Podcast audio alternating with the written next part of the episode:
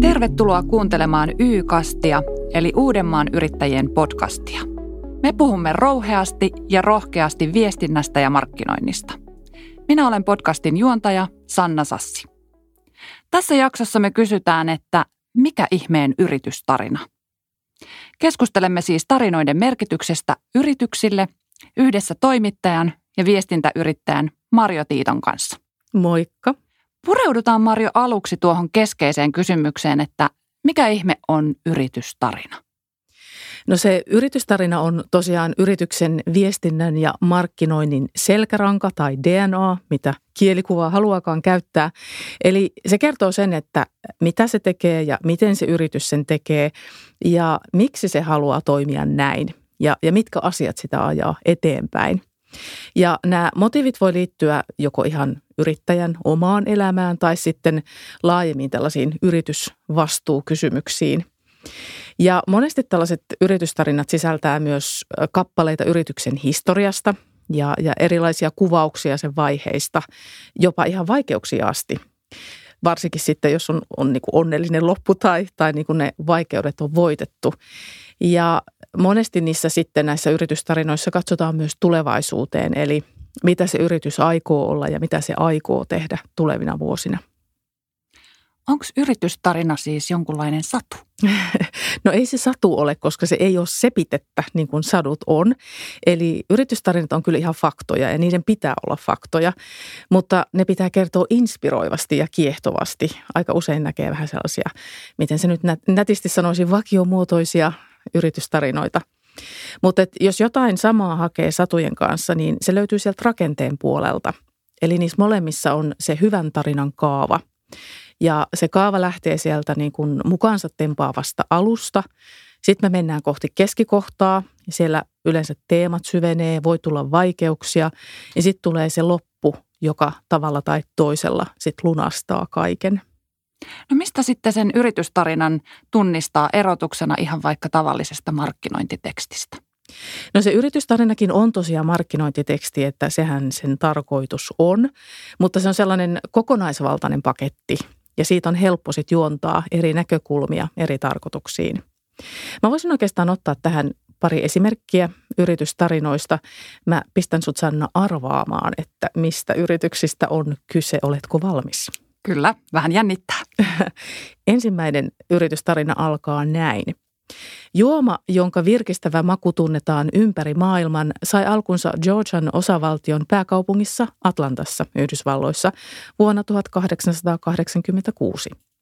Paikallinen apteekkari John Stith Pemberton valmisti tätä siirappia ja vei purkillisen uutta keksintöään kadun päässä sijaitsevaan Jacobsin apteekkiin – Apteekissa juomaa maisteltiin ja se todettiin niin hyväksi, että tiloihin pystytettiin virvoitusjuomapiste janoisille asiakkaille.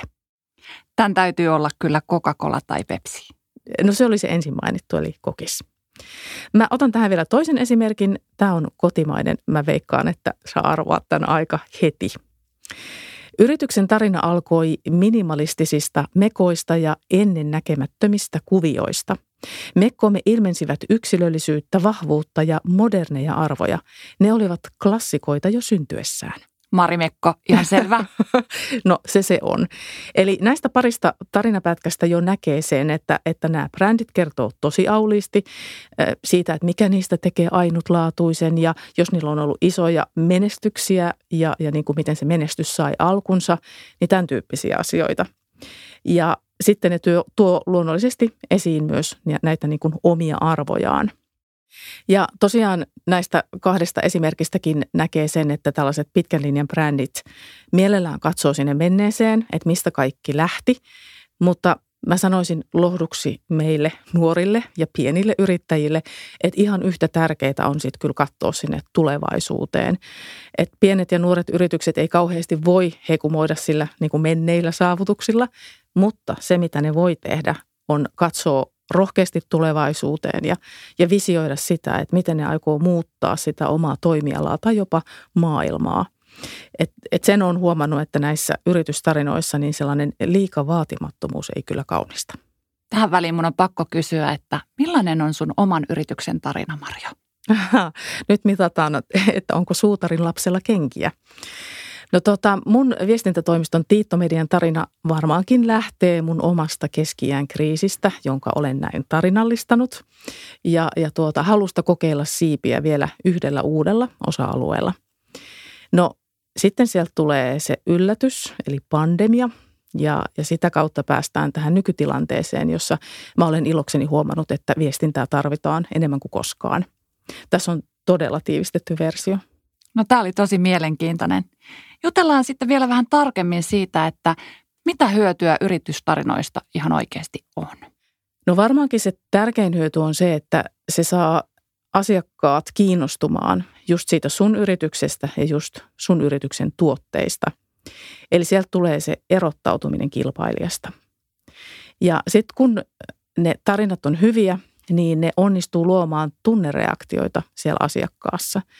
Ja, ja kun siellä asiakkaalla saa synnytettyä sen, sen positiivisen tunnereaktion yritystä ja sen tuotteita kohtaan, niin luonnollisesti se asiakas on sitoutuneempi kuin ilman näitä tunnereaktioita.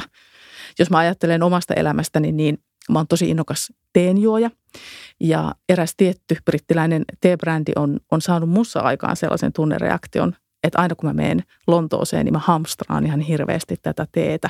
Eli mä olen sitoutunut asiakas. Eli ymmärräks mä oikein, että yritystarinan avulla asiakkaat saa rakastamaan omia tuotteitaan? Kyllä, mutta täytyy varoittaa samaan hengenvetoon, että siihen vaikuttaa moni muukin asia.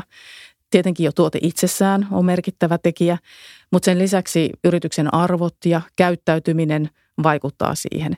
Että nykymaailmassa on valitettavan helppoa menettää sellainen hyvänkin tarinan imu, jota on ehkä rakennettu vuosia – jos sitten kuitenkin yritys tai sen edustajat jotenkin törttöilee mediassa tai, tai somessa.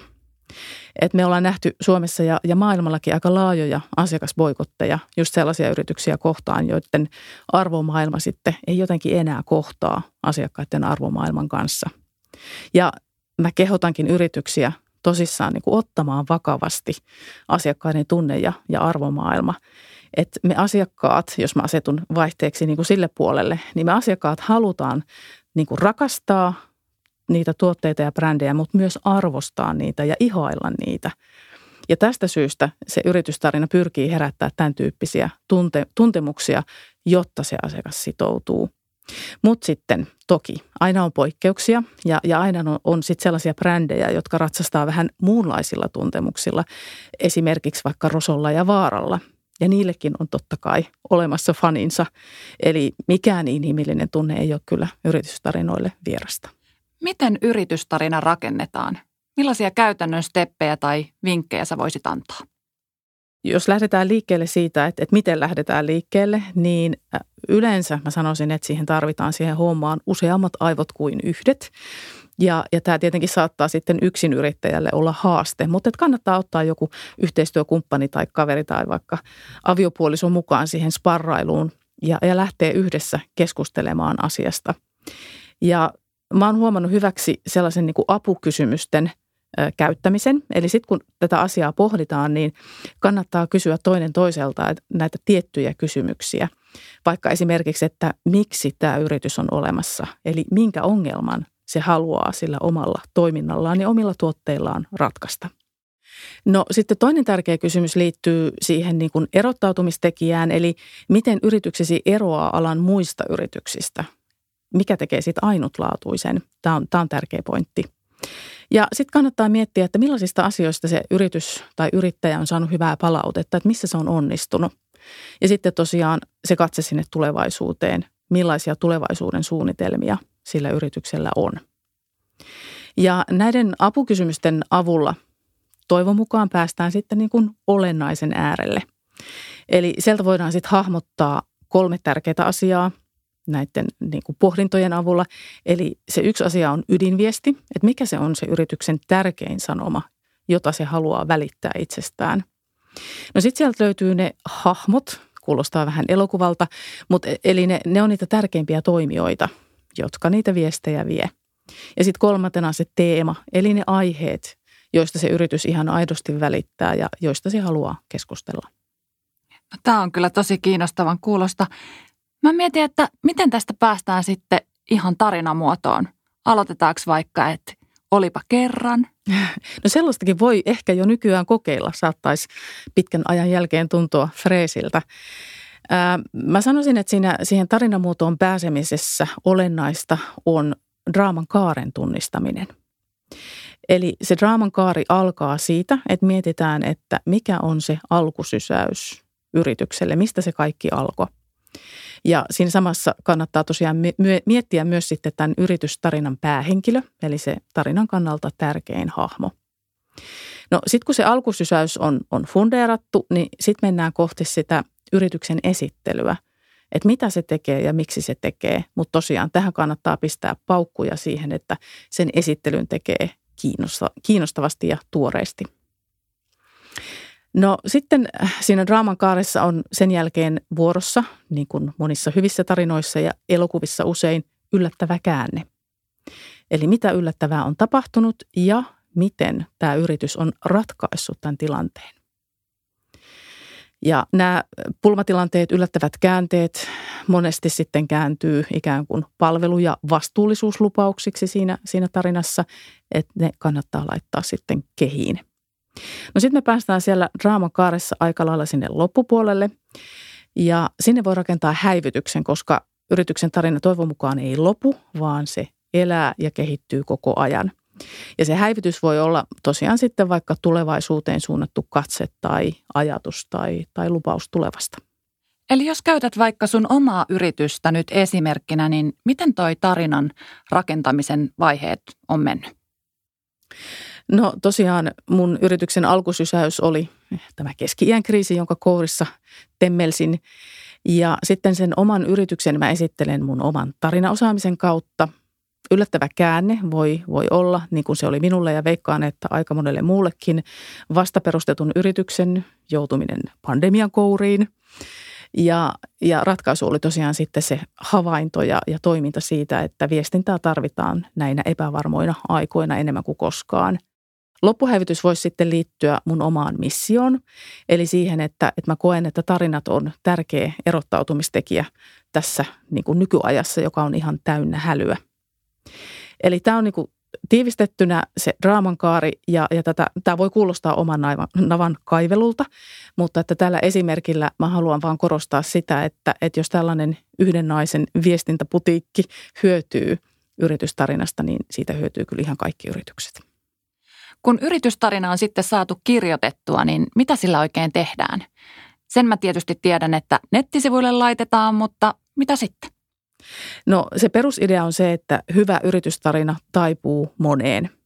Eli se kannattaa tosiaan laittaa sinne nettisivuille ja sen lisäksi siitä kannattaa sitten ikään kuin lähteä johtamaan ja pilkkomaan muita sisältöelementtejä. Ja, ja tota, jos ajatellaan vaikka sitä draaman kaaren alkusysäystä, niin siitä tyypillisesti tehdään monesti tällaista niin kuin vuosipäiväsisältöä, että miten kaikki alkoi. Tai sitten jos mietitään draaman kaaressa sitä yllättävää käännettä ja, ja sitten sitä ratkaisua siihen käänteeseen, niin ne on ihan takuu varmaa sisältöä erilaisiin kanaviin. Ja, ja tota, tosiaan nämä, nämä yritystarinan osat kannattaa mieltää ja miettiä hyvinä sisältöelementteinä, oliko se sitten niin kuin somekanavista tai vaikka esitteistä tai tapaamisista. Ihan kaikkialle kannattaa hyödyntää näitä elementtejä. Ja, ja tässä mä haluaisinkin korostaa sitä, että, että se tosiaan se yritystarina on olennainen osa sitä viestinnän suunnittelua. Se ei ole irrallinen palikka, että meillä on tällainen kiva pikku tarina tuolla nettisivuilla, vaan se on se kaiken ydin ja se on mukana se, se yritystarina niissä eri, erillisissä osissa, vaikka avainviesteissä tai sisältösuunnitelmassa, niin ne kaikki pohjautuu siihen yritystarinaan. Kerro vielä vähän lisää tuosta ammentamisesta. Tarkoittaako se erilaisia tekstinpätkiä vai, vai mistä siinä oikein on kyse? No ideaalitilanteessa sitä hyvää tarinaa rakennetaan ihan kaikille aisteille. Eli sieltä löytyy roolitus ja puvustus ja lavastus, ihan niin kuin elokuvissakin, niin, niin ihan samalla lailla yritystarinassa, siis pitkälle vietynä – Voisi kuvitella, että, että jos vaikka yrityksen ikään kuin siihen bisnesideaan kuuluu vaikka tietynlainen luksus, niin sitten se tulee ottaa huomioon, kyllä sitten kaikessa muussakin, vaikkapa toimitiloissa. Kaiken pitää henkiä sitä luksusta. Tai sitten vaihtoehtoisesti, jos ö, yrityksen vastuullisuuslupaus liittyy vaikka siihen, että halutaan tuottaa entistä ekologisempia palveluja, niin sitten taas sen tulee näkyä siinä kaikessa toiminnassa ihan vaikka niin, kuin niin sanottujen päähenkilöiden käyttäytymistä myöten. Että toi, noin muutenkin mä niin kuin sanoisin, että tuohon roolitukseen, nyt kun puhutaan elokuvatermeillä, niin siihen kannattaa kiinnittää enemmän huomiota, koska tässä nykyajassa, en tiedä onko se hyvä vai huono asia, niin kuitenkin asiat yleensä henkilöityy. Ja, ja tuo henkilöbrändin rakentaminen on tärkeää. Et siihen keulakuvaksi kannattaa tosiaan sitten valita henkilö, jolla on paitsi sitä luonnollista karismaa, niin toinen tärkeä juttu on se, että hänellä on halu rakentaa sitä henkilöbrändiä ja halu uhrata sille omaa aikaansa. Ja tosiaan, jos mä palaan vielä tuohon sun kysymykseen ammentamisesta, niin, niin tosiaan se hyvä yritystarina on pitkälle vietynä mukana ihan kaikessa. Että sitten jos se yritys vaikka, ähm, en mä tiedä, siis niin kun hankkii uuden jonotusmusiikin puhelimeen tai käyntikortteja tai ihan mitä vaan, niin sen täytyy sitten juontaa juurensa siihen yritystarinaan jollain tapaa. Yritystarina alkaa kyllä kuulostaa aika isolta ja kokonaisvaltaiselta kakulta. No sitä se onkin, jos sen tekee pieteetillä, niin kuin monissa suuryrityksissä tehdään. Mutta mun mielestä kauneinta tässä on se, että, että sen voi rakentaa pala kerrallaan ja, ja itselleen sopivasti.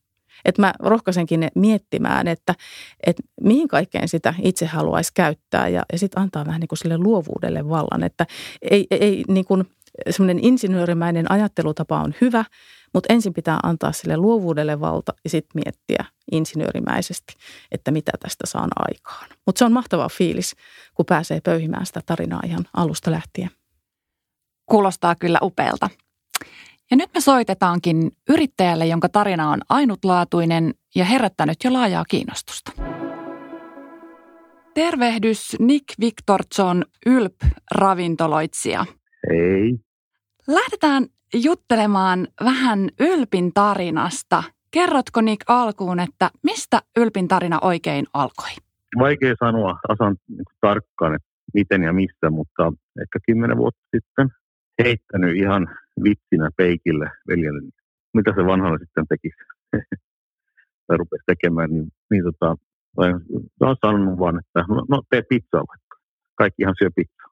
Se on ehkä semmoinen ensimmäinen pizza-juttu.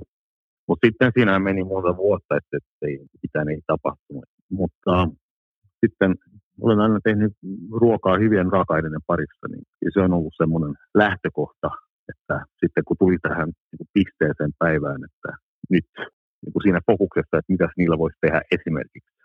Ja sitten tuli uudestaan tämä pizza mieleen. Ja, ja tav- tavallaan niin kuin si- siitä. Joo. Pizzaa hyvistä raaka-aineista ja vähän vitsillä liikkeelle. No miten tietoisesti te olette rakentaneet tätä yrityksen tarinaa sitten eteenpäin? Ei tietoisesti ollenkaan. Tässähän on vahva tarina, mutta koostuu aika pitkälti minun elämästäni ja, ja siitä, mitä olen tehnyt. Ja niin kuin tähän pisteeseen pääroolissa on koko ajan ollut tämä tuote. Ja, ja, ja siihen minä olen fokusoinut eh, koko ajan. Se on ollut mun päätehtäväni tavallaan niin suunnitella tätä, tätä, pizzaa. Ja, ja tota, koko tämä tarina, niin, niin se on vaan tavallaan tullut siinä vanavedessä ja, ja koostuu siitä, ää, mitä olen tehnyt aikaisemmin ja, ja miten tämä on, on avattu ja, ja millä filosofialla ja, ja näin. Mutta, mutta tämmöistä tiettyä tarinaa ei olla rakennettu ollenkaan tietoisesti. Eli tämä tarina on hyvin luonnollinen, äh, orgaaninen, mitä, mitä tavallaan itsekin olen vasta jälkeenpäin, kun ollaan avattu ja, ja ihmiset on tykännyt meidän tuotteesta, niin sitten vasta itse saan ymmärtänyt, että jaha, tässähän oli hyviä tarinakin. No teille on kuitenkin syntynyt tässä niin kuin tämä yritystarina, niin oletteko te kuitenkin tietoisesti jotenkin hyödyntänyt sitä Ylpin viestinnässä ja markkinoinnissa?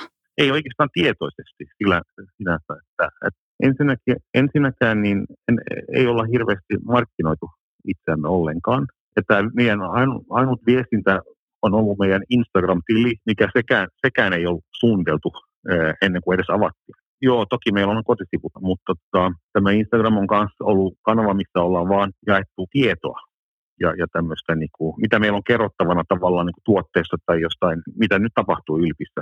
Mutta ei ole jaettu mitään turhaa. Taas sanon, että se on se raaka-aineet, jotka ovat pääroolissa koko ajan. Ja, ja kun niillä on tavallaan ää, vahva rooli tässä koko mm, tarinassa ja brändissä, niin, niin, niin niiden puolestahan puhutaan koko ajan. Mutta me ei, me ei olla puhuttu meistä itsestämme. En ole itse ollut se henkilö, joka on halunnut puhua itsestäni tai, tai, tai nostaa itseni esiin, vaan, vaan olen vaan halunnut, että tämä tuote niin kuin loistaa. Että se, on, se, on, se on tärkeämpää kuin se, että, että henkilö siinä takana on sitten kurja tai kaunis tai jotain tällaista. Sen varsinkin tämä vihreä filosofia, selkäranka, mitä on siinä takana, että se on, se on iso osa ylppiä, että se ei todellakaan ole vaan se pizza. Se, se on niin kuin se, ne, ne kasvot tavallaan, mutta se koostuu sitten varsinkin tästä kestävyydestä ja miten tämä yritys miten se on rakennettu. Eli se, se on ollut se ydin tavallaan, mihin kaikki niin kuin perustuu. Että kyllä kaikki tämmöinen tuodaan esille koko ajan enemmän tai vähemmän. Että, että, että siinä mielessä ehkä, ehkä kuitenkin niin kuin hyödynnetään enemmän kuin ehkä on tarkoitus, koska se on se, on, niin kuin se, se on se, mitä näkyy tavallaan koko ajan, mutta ei olla tietoisesti taas ää, tätä niin kuin, mm, huutanut ihmisille tai paasannut tai, tai saarnannut tämän puolesta, vaan se on, se, se on siinä selkärangassa tavallaan. Ymmärränkö oikein, että tunnistat kuitenkin siitä hyötyjä? Onko se lisännyt teille myyntiä tai työtyytyväisyyttä tai tunnettuutta, että teillä on siinä se tarina jotenkin aidosti mukana? On, on, selvästi, ilman muuta. Ilman muuta se on, se on ollut hyötyä meille. Kyllähän se tarina on tärkeä ja se, on, tai se luo myös tätä, tätä yritystä ja tätä, voisiko puhua niin brändistä tavallaan, minkä, minkä takana se, seistään. Että tietysti siitä on ollut paljon hyötyä, mutta ajattelen vaan koko ajan, että ei ole tietoisesti niin kuin, mietitty tätä, että miten saada nyt tämä, vaan se tuote on taas ollut fokuksessa ja, ja pääroolissa.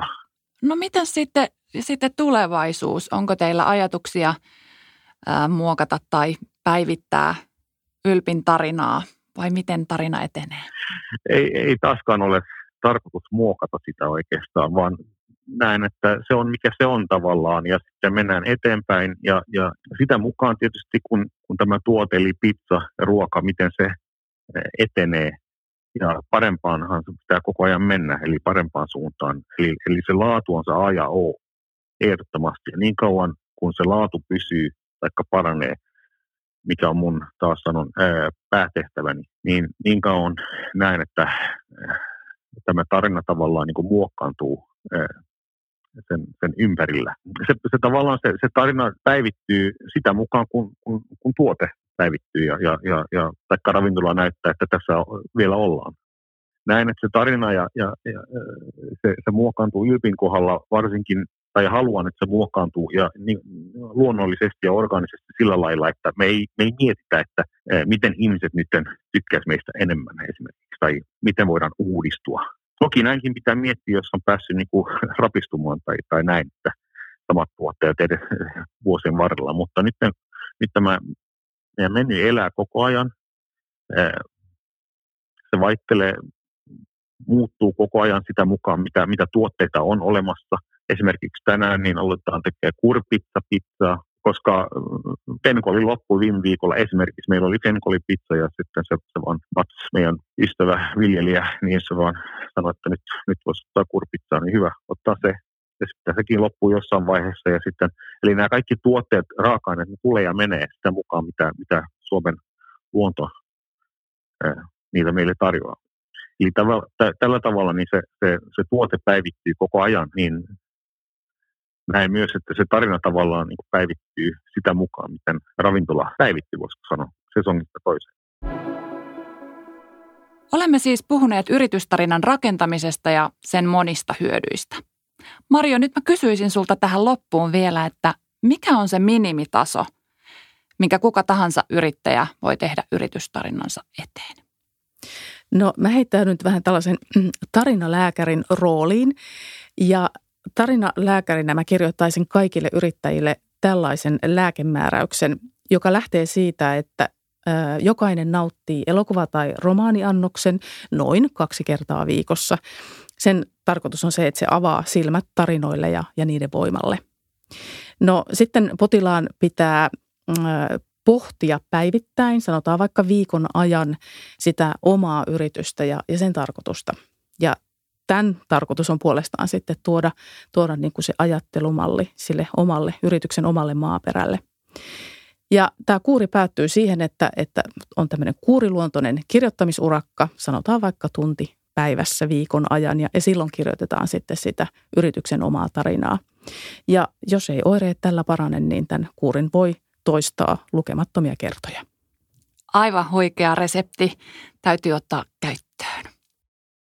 Kuuntelit juuri Uudenmaan yrittäjien Y-kastia, jonka kaikki jaksot löytyvät nettisivuiltamme ja suosituimmilta podcast-alustoilta. Minä olen juontaja Sanna Sassi ja vieraanani oli viestintäyrittäjä Marjo Tiitto. Kiitos, moi moi!